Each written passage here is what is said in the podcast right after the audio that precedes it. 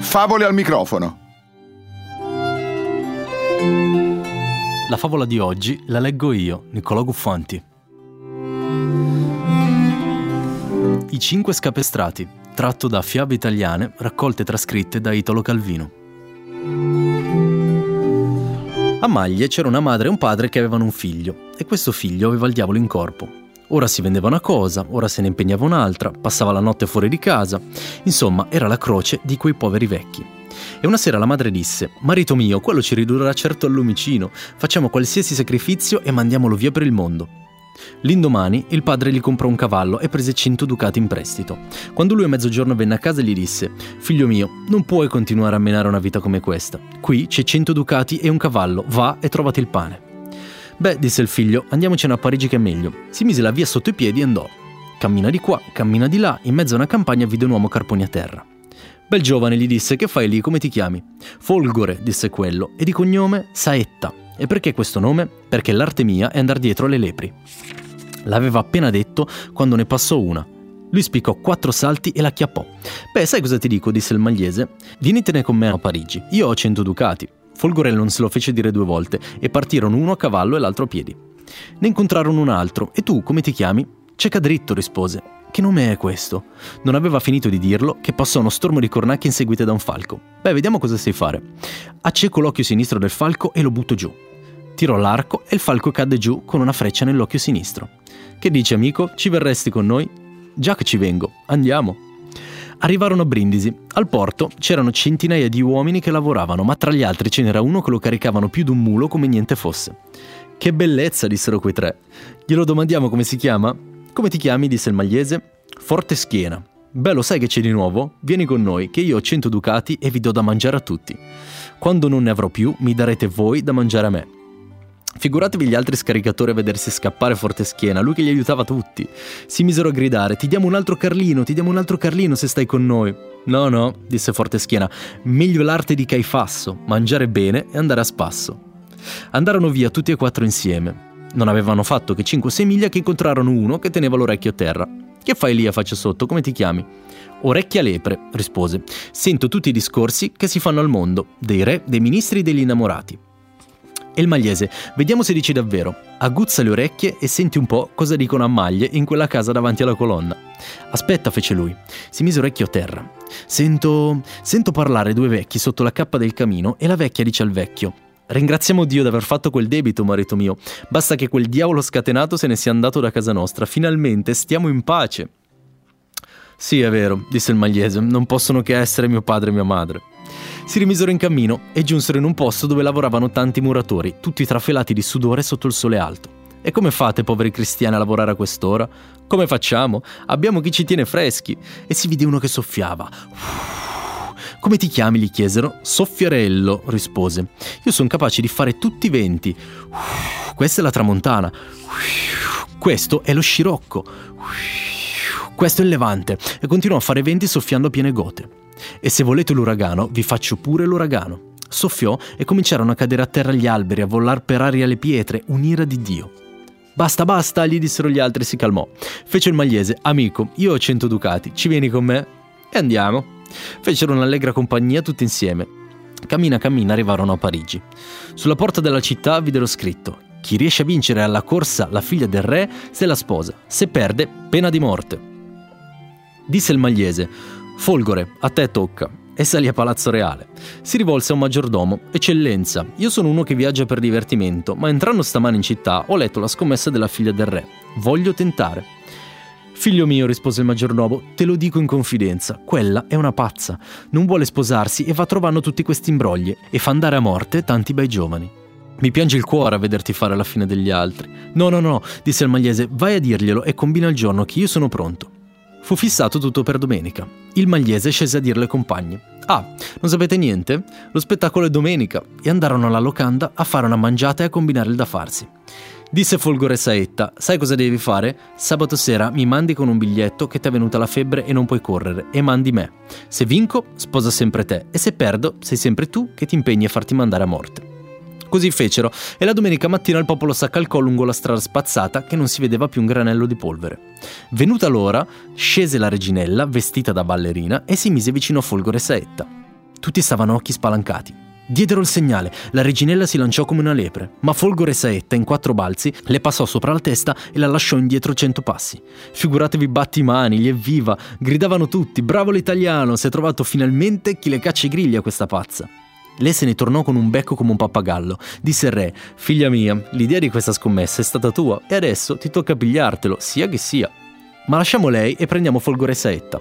Tornò in locanda e lì giù a mangiare, a bere con tutta la compagnia, ma poi sul più bello, shh, fece orecchie lepre e si mise a terra come faceva lui. Ce l'ha con noi.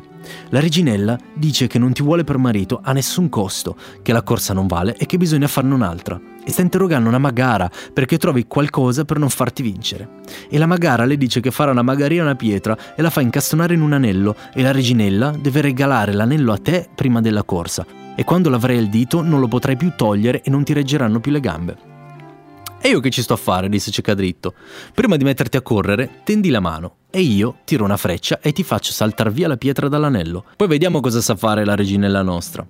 Bravo, bravo, dissero tutti e non ci pensarono più.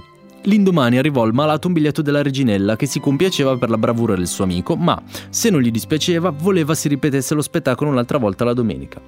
Domenica lungo la strada c'è ancora più gente. Venne l'ora e scese lei con le gambe fuori come una saltimbanca. S'avvicinò all'italiano porgendogli un anello.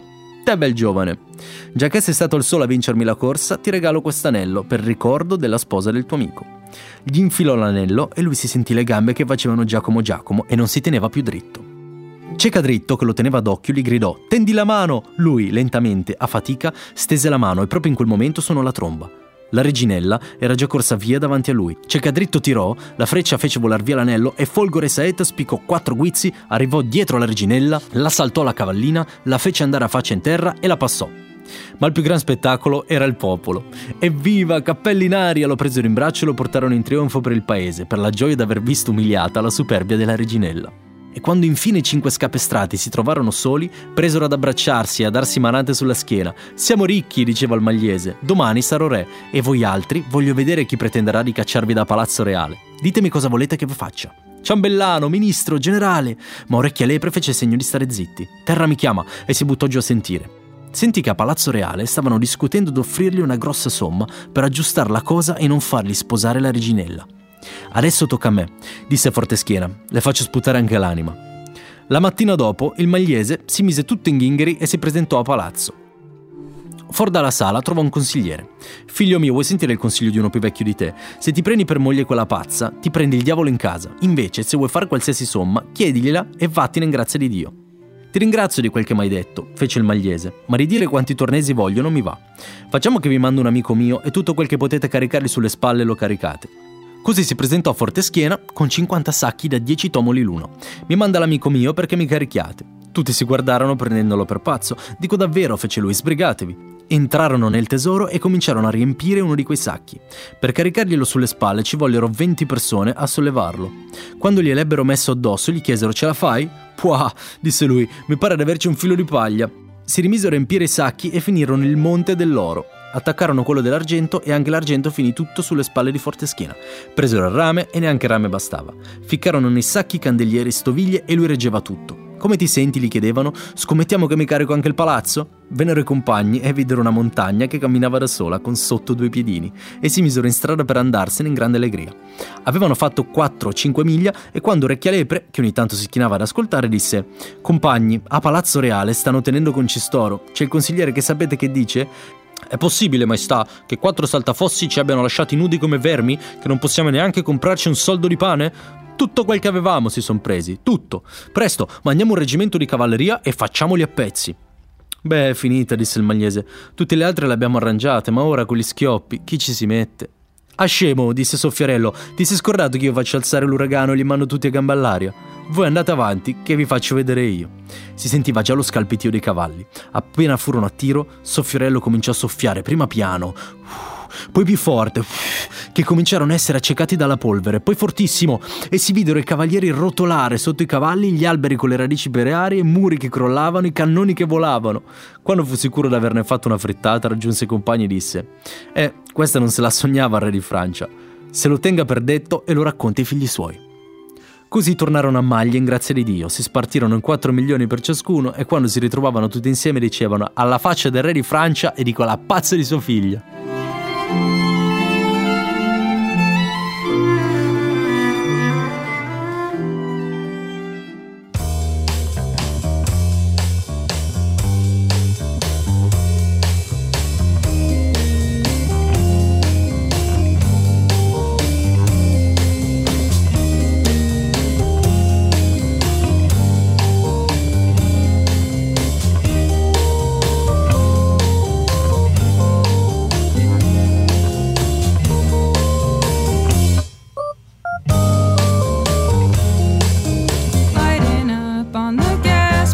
slower as we come to the mouth of the tunnel. I took that for summer.